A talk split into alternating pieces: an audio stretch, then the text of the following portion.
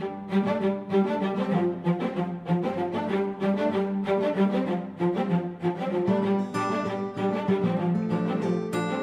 and welcome to another episode of ConsEUmer, the European podcast of the Consumer Choice Center. There is only one. And I am the host of the podcast, Bill Wirtz, Senior Policy Analyst here at the Consumer Choice Center, your weekly host here on ConsEUmer, spelled with EU. Thank you for listening and for rating and for donating if you wish to do so on consumerchoicecenter.org slash donate. Uh, and uh, yeah, this is episode 144 on February 15, 2024. My guest this week is Benjamin Ayanian. He is a contributor at Young Voices, and he is telling us about a piece he wrote for Free the People about a push by Republican lawmakers to get information from private airlines about migrant travelers. Could this impact the privacy of all travelers to the United States? You'll hear the entire exchange at the end of this episode. Also, in this episode, Poland's farmers continue their protests targeting grain imports from Ukraine and new interpretations on the free trade agreement with Canada. What does it actually mean to have free and fair trade? And uh, what can companies actually do to sue governments based on environmental policy? That has been the issue, sort of the starting issue with CETA from the beginning. So we'll talk about all of that. First up, we have Poland's farmers continuing their protests across the country and also blocking some borders with uh, Ukraine, and they're upset about quite a few things. So let's uh, listen in here to Euronews. Poland's farmers are on day three of a 30 day strike, holding a series of protests against EU climate policies and agricultural imports from Ukraine. They are blocking roads across the country until March 10th. On Sunday, Prime Minister Donald Tusk attended a meeting saying that the war in Ukraine cannot be an excuse for unfair competition. Farmers want Tusk's government to come up with new agricultural policies which will ensure the sector's profitability. Also, very interesting is that the Polish farmers are supporting EU Commissioner Janusz Wojciechowski, uh, to stay in his current role. Janusz Wojciechowski was appointed by the previous Polish government, PIS, and is considered to be sort of an unsavory character by many in Brussels because he has, from the beginning, uh, started to express concerns about the farm to fork strategy and what it means for Central and Eastern Europe. And so, interestingly, um, he's been thinking about stepping down. A lot of commissioners are doing that because they know they won't be appointed again. This is sort of like the, the procedure because if you know you won't be appointed again and you have a job offer online, uh, you might uh, you might um, you know decide to to to switch over get an international job or try and find a job again in the original uh, uh, country of origin uh, i guess for mr wojciechowski that will probably be the case because well his english hasn't been on a particularly impressive level which is uh, unfortunately a bit of a theme with polish politicians. I remember when donald tusk became the permanent president of the European Council, he had to take crash courses in English, um, which which you know is a bit sad because he'd also been prime minister for a while. He's now prime minister again. I guess his English classes are going to come in uh, handy for him. But in any case, uh, yeah, Polish farmers are supporting Mr. Wojciechowski, even though he probably didn't do as much as they would have wanted to, um, and and they're criticizing the um, the, the, the government's position, the, the, new government's position on, on Ukraine imports. Donald Tusk has now uh, suggested that there might be new restrictions. And ultimately, uh, this is a bit complicated because Poland, at the same time of being a big supporter of Ukraine on the military end, is definitely not a supporter on the economic end and is uh, regretting that uh, Ukrainian wheat is just too cheap. Uh, and of course, I mean, the reason it is it, it is cheaper is, I mean, is, is, is one one is the economic uh, output and sort of like how much do people request to get paid in Ukraine, but then also the fact that Ukraine is just like has more fertile so, soil and, and and as a result of that, just produces a lot more and can can export uh, more cheaply. Has an industry geared towards uh, exports, uh, and then of course doesn't have the exact same environmental regulations. And of course, the farmers' conclusions on uh, trade with Ukraine being that oh we should stop the products as opposed to uh, attacking the environmental regulations. I mean they're sort of doing both, but they say we can't do one before the other. I would say we need a moratorium on a lot of these environmental rules so that farmers can actually compete um, uh, justifiably. Um, regularly compete with products coming from outside of the European Union, um, and and you know, and it's the same conversation that is that is going on in other countries. Uh, let's let's listen into the uh, BBC reporting on protests in other countries in the EU. The farmers venting their anger over soaring fuel and fertilizer costs low prices for their produce, and increasingly restrictive EU regulations. Well, Italy's government has promised tax breaks to ease the hardship for its farmers after hundreds began gathering with their tractors this week on motorways outside of Rome and Turin. And in Cyprus, farmers blocked the entrance to the European Union's offices in the capital Nicosia on Thursday. And there have also been demonstrations in Bulgaria and more tractor protests across Spain for the third day in a row, with farmers disrupting traffic in Barcelona and in other cities all over the country. And there have been renewed talks on eh, an EU trade deal with South America. They've raised anxieties even further. So yeah, it's exactly the same thing with the Mercosur trade agreement. The argument being that look, farmers in Brazil and Argentina just don't have the same regulatory burden. I talked about this when I was on the Morning Wire. Um, was it about about two weeks ago? And you know, like it's just it's just you know, I can understand from the farmer perspective, it's not fair. Like they, you know, they say it's not fair. We will have new trade agreements, but you don't put the same environmental burdens. But I also really don't like the idea that you know some people in Brussels now have is like we're only going to make a free trade agreement if we um, if we align completely on policy, because that's such a Eurocentric trade view that I think is not going to help us. And you know, in a way, that that sort of sort of leads us to the next story. So let's just let's just go on to the next story, actually.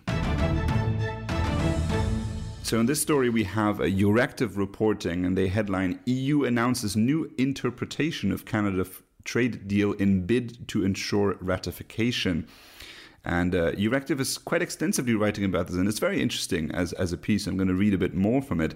EU countries have previously expressed concern that the agreement, which provisionally entered into force in 2017, could effectively allow investors to sue member states if they impose more stringent environmental laws.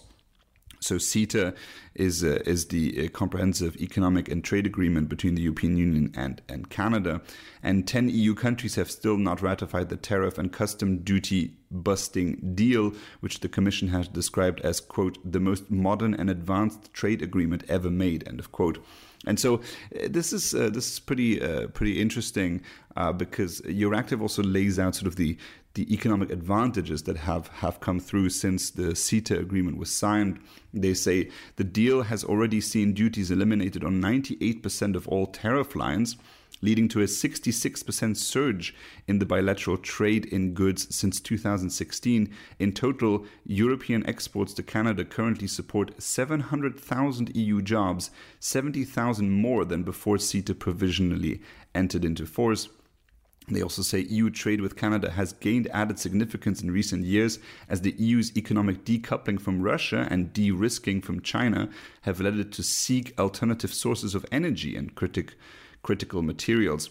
EU energy imports from Canada have surged 70% relative to 2016, while imports of minerals, base metals, and fertilizers have risen by 131%, 143%, and 225%, respectively and the, the, the, the, the commission in charge of this file, uh, Valdis Dombrovskis, says, uh, quote, CETA provided the EU with a solid, trusted source of supply for key resources such as energy and raw materials at a critical moment at the wake of Russia's war against Ukraine, end of quote.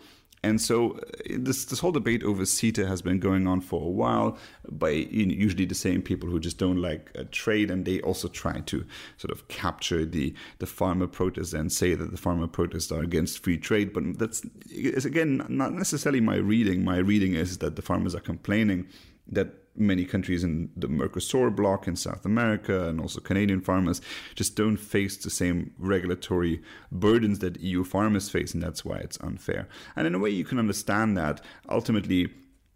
Um, ultimately, the conclusion needs to be that if we were to have regulatory alignment, we should have regulatory alignment with the country that has fewer regulations. I mean, if you just look at the the amounts of regulations that are on farmers. I mean, the whole set aside uh, directive that tells farmers, oh, you know, on this percent of your land, you're not allowed to farm.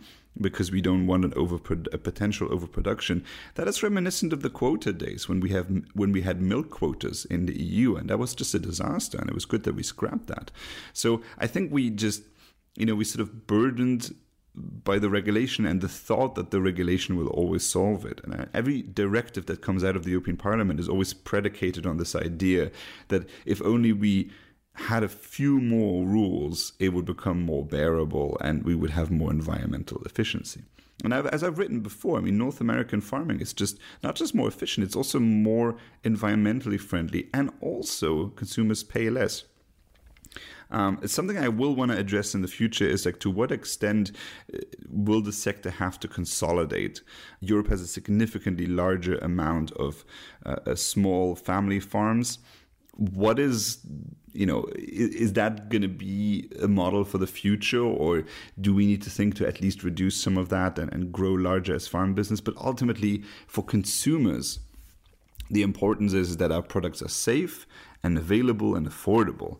And and I think that should be really the focus that we are um, that that that we're homing in on. And I think that is currently not being done. Now let's move to the interview of the week. We are talking to Benjamin Ayanian. He's a contributor at Young Voices. So let's listen in. So, Benjamin, you had a piece in Free the People where you say conservatives should think twice before roping airlines into immigration policy. And as the European listeners might have heard from the extended coverage, immigration has definitely been top of the line issue in the United States as Congress is debating uh, how immigration should be handled at the border. But differently than walking over a land border is flying into the country. And some uh, members of Congress have been interested in uh, what role airlines ought to play uh, in, in, in, in that whole procedure. So what was the what was the baseline argument that you made in your piece? What is the situation that you're describing? Yeah, the situation with uh, migrants flying on airlines right now really centers around actually migrants who were, um, you know, detained somewhere in the United States and then put on planes and flown somewhere um, in the country. It, it, the this story specifically really started when a conservative commentator was in an airport and videotaped migrants um, at a gate getting ready to board a Delta Airlines flight and she said that the migrants had recently been released um, from a detention center, uh, and she, uh, you know, said that she looked at some documents to uh, to ascertain that information.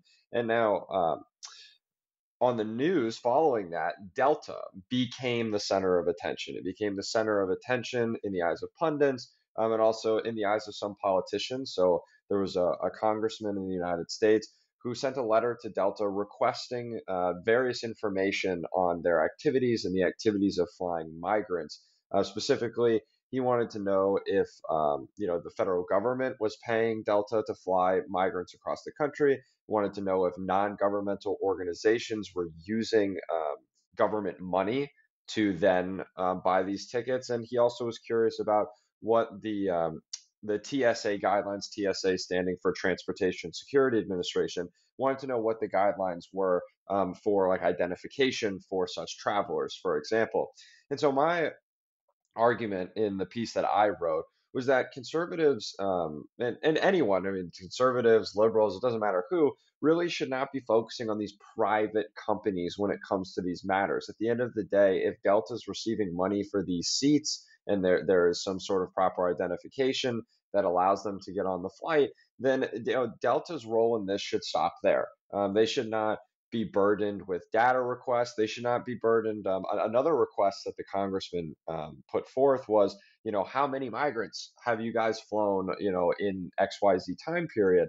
And the problem with that is it puts consumer uh, privacy at risk. You know, requesting um, data from these private companies on their flyers. It also burdens these companies unnecessarily. I mean, it costs money to to do all of this compliance. It costs you know manpower, uh, focus that could otherwise be directed in more productive manners. And so, in my case, um, in in my article, the case I tried to put forth was that the government should be asking questions of the government agencies that they want to know the activities of. They shouldn't be um, basically harassing um, private enterprises into giving them that information. They can call the heads of whatever agency they want to to testify before Congress if they have concerns. Uh, I, I, don't believe that um, roping these private uh, airlines into this issue is, is the right approach. Yeah, something that we discussed on the podcast uh, as it relates to sort of what information airlines ought to disclose was was during COVID in Europe as people were traveling to different countries, governments were asking uh, airlines which travelers came from which country and whether they had a quarantine uh, obligation uh, or something like that. And it turned out that the government was only allowed to check passenger information if it was for counterterrorism. Uh, uh you know, rules or counterterrorism measures. So for health purposes, they couldn't use that information.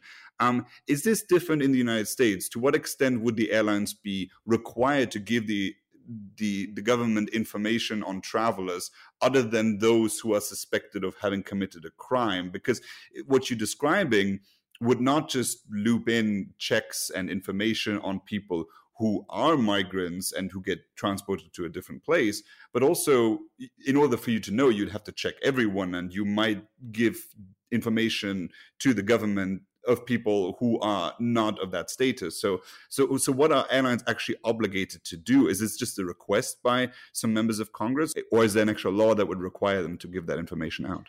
Yeah. So, in this specific case, um, it's just a request. It's a letter by a um, a member of Congress. Now, they could, um, you know, subpoena a um, you know a Delta Airlines executive and interrogate them about this issue. You know, you see um, in the United States all the time. We you know, call on people to testify in Congress. You know, the the TikTok CEO. We've called on Mark Zuckerberg, who is the Meta, you know, Instagram and Facebook um, CEO. We have called on uh, the CEO of Starbucks, you know, when talking about uh, unionization. They've been, you know, called on to come testify in Congress. So Congress has ways to, um, you know, bring people um, in front of them to testify on specific issues of interest to them. But in terms of sending a letter requesting specific uh, information, you know, Delta can, you know, kind of brush that off and and and say, you know, uh, I'm, I'm not going to give you this information. Now, if they do that, here's another thing to keep in mind is that the government has ways of harassing people who do not comply with uh, their desires. And so there are uh, then retaliatory um, actions that the government theoretically could take to just you know make delta's life harder to annoy them a little bit you know to make them even more the center of attention in the news you know force someone to come testify um, you know to threaten various regulations be added onto you know the uh, uh, the, the airline industry. You know there's plenty of ways the government can can poke uh, the bear in order to try and elicit compliance and so um, it's definitely true that Delta could just brush off this request, not give them this information. But oftentimes, when the federal government is sending you these letters, the federal government is pushing you to um, answer certain questions. A lot of times, companies are going to comply because from from just uh, from a cost standpoint, it might be less costly to comply now um, than to uh, than to decline and risk you know retaliatory um, actions in the future. So that is one, you know, kind of um, let's say power dynamic in the background whenever the government is trying to interact with these private organizations. And so, you know, an, another question I think that should be asked um, in in this specific case is, and, and it could be, um, you know, it could be extrapolated to you know other cases and hypotheticals we could come up with in our head. Is that you know, do we really want uh, airlines per se to deny the travel of certain individuals merely because people in the federal government oppose that travel for political reasons. You know, like for example, if um, you know, for example, if I, you know, am a Canadian trucker, right, who you know is protesting some of the laws in, um, you know, or rules in Canada around COVID, um, imagine that was then in the United States and the federal government had something against that protest, right? Would we want airlines to be in a place where, you know, there's this clear precedent of, okay, if I fly these people who the federal people in the federal government might oppose for political reasons, am I then going to face, you know, costs as a result of providing that travel? And then as a result, these airlines might, you know, become a little bit more discriminatory in in how they let individuals fly across the country. Now there's also rules against that, but there you know there's ways to get around it, and you know we never know how uh, how the rules and regulations or even the implicit threats in the background can shape policy from a from um, even private enterprises over time and i just think that that's a slippery slope that we don't want to force airlines into for a couple of reasons. One, it's not fair to impose costs on these businesses unnecessarily, but more importantly, this is a consumer focused podcast after all. Um, it's bad for consumers, it's bad for their freedom, it's bad for their privacy. Um, I really think that that is a concern I wish conservatives took a little bit more seriously before they tried to make Delta or any other airline or any other private enterprise the center of attention here, when instead they could be interrogating the heads of the various agencies or um, different sub agencies and bureaucracies in the United States about the issues and the answers that they want to know. Now, if I was the airline in question, I would probably think twice in the future on whether I would take up certain to transport certain people even if it was a request of the government for people to to get from a to b? And could that also not be the ultimate goal here of the republicans to make this process even harder as airlines would reconsider maybe uh, uh, you know uh, transporting certain people because it could you know eventually make them uh, liable or at least be the focus of, of, congressional testimony or any of those things. Is there is there maybe a, a, a greater uh, ambition here by Republicans to sort of hamper this process to you know to to to, to make the migration debate even more heated? Yeah, I mean, it's possible that, you know, um, whether it's an intended consequence or an unintended consequence, I, I think we do have to recognize the fact that, you know, this the, the you know data requests um, being the center of attention politically it adds costs and risks to private enterprises you know people who um, are very opinionated on the um, immigration issue let's say might not fly delta as a result of hearing this news um, even if they don't know what activities other airlines are taking as a protest they might not fly delta. Or you know actually complying with certain uh, data requests and, and putting manpower towards it, you know, um, that that's going to create costs for enterprises. And, and yes, it could, um, as an unintended consequence, change their behavior towards flyers um, in some sense. You know, eh, we have rules against discrimination in the United States, but I, again, there are implicit ways to change um, policies within you know private organizations to to kind of dictate, you know, who your customer base could be. Now, it is hard when it's the federal government um, to say no. It is possible that the federal government is using its what are called contracted seats to fly migrants on these planes, and so therefore the airlines might not actually have a choice um, with the migrants specifically. But it, it is true that in the future, when it comes to um, politically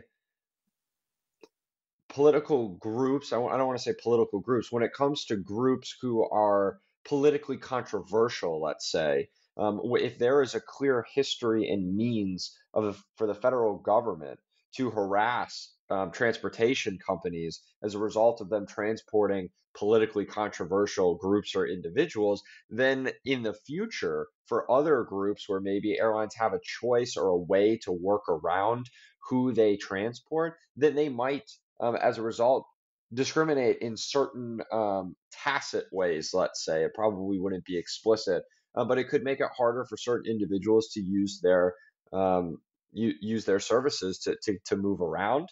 And so uh, conservatives definitely need to think about the unintended consequences of their actions instead of where I view this more is trying to score political points by making a theater out of Delta. Um, you know, it, if you want to have your political theater, um, and, and, if you even really genuinely want to uh, get answers to these questions, which we even citizens have an interest in answers in these questions, um, go to the government agencies that you are concerned are you know facilitating all of this instead of burdening a private enterprise that's just doing its job And uh, one last question: What is interesting? What what is interesting to me in, in the European comparison is that uh, Europe deals with a lot of these uh, issues as well. Whether it's individuals who are not allowed to stay and they get deported to their country in which the first they first uh, exited from, or whether it's relocation within the continent, uh, which is more complicated because you're dealing with individual countries.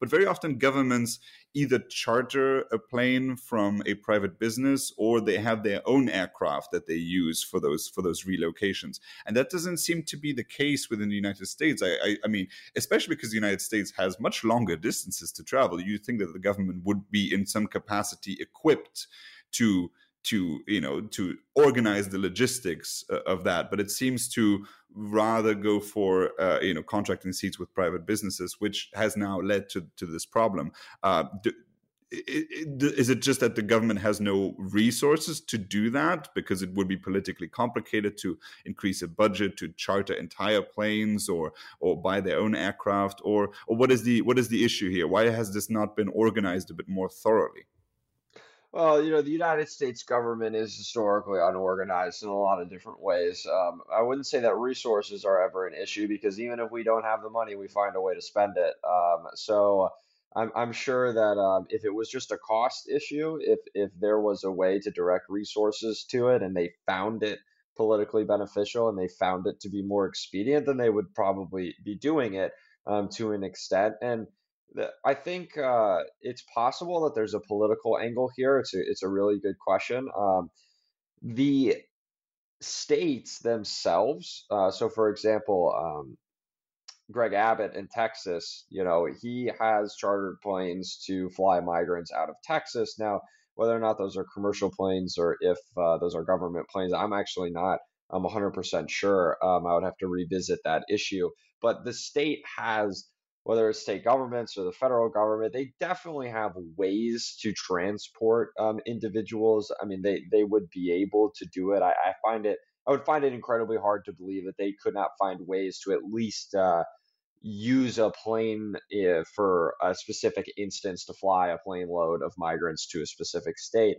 Um, but I'm not 100% sure that the federal government has a eh, has an interest, a political interest in doing that per se, because it seems more that it's the Republicans in various states who are wanting to make a show of flying migrants to um, Democrat cities, you know, to to to try to force Democrats to look at the immigration issue more seriously. Because if uh, if I'm, you know, a, a, the governor of New York, or I'm a um, I'm in the House of Representatives or the Senate in New York, and all of a sudden a bunch of migrants are showing up in my state, and we don't have the resources that we need, that we feel we need to um, take in these migrants, um, that um, state and federal um, funding is being used um, for these migrants instead of for the people it was originally intended to, that could cause political problems. And so it's more in the interest of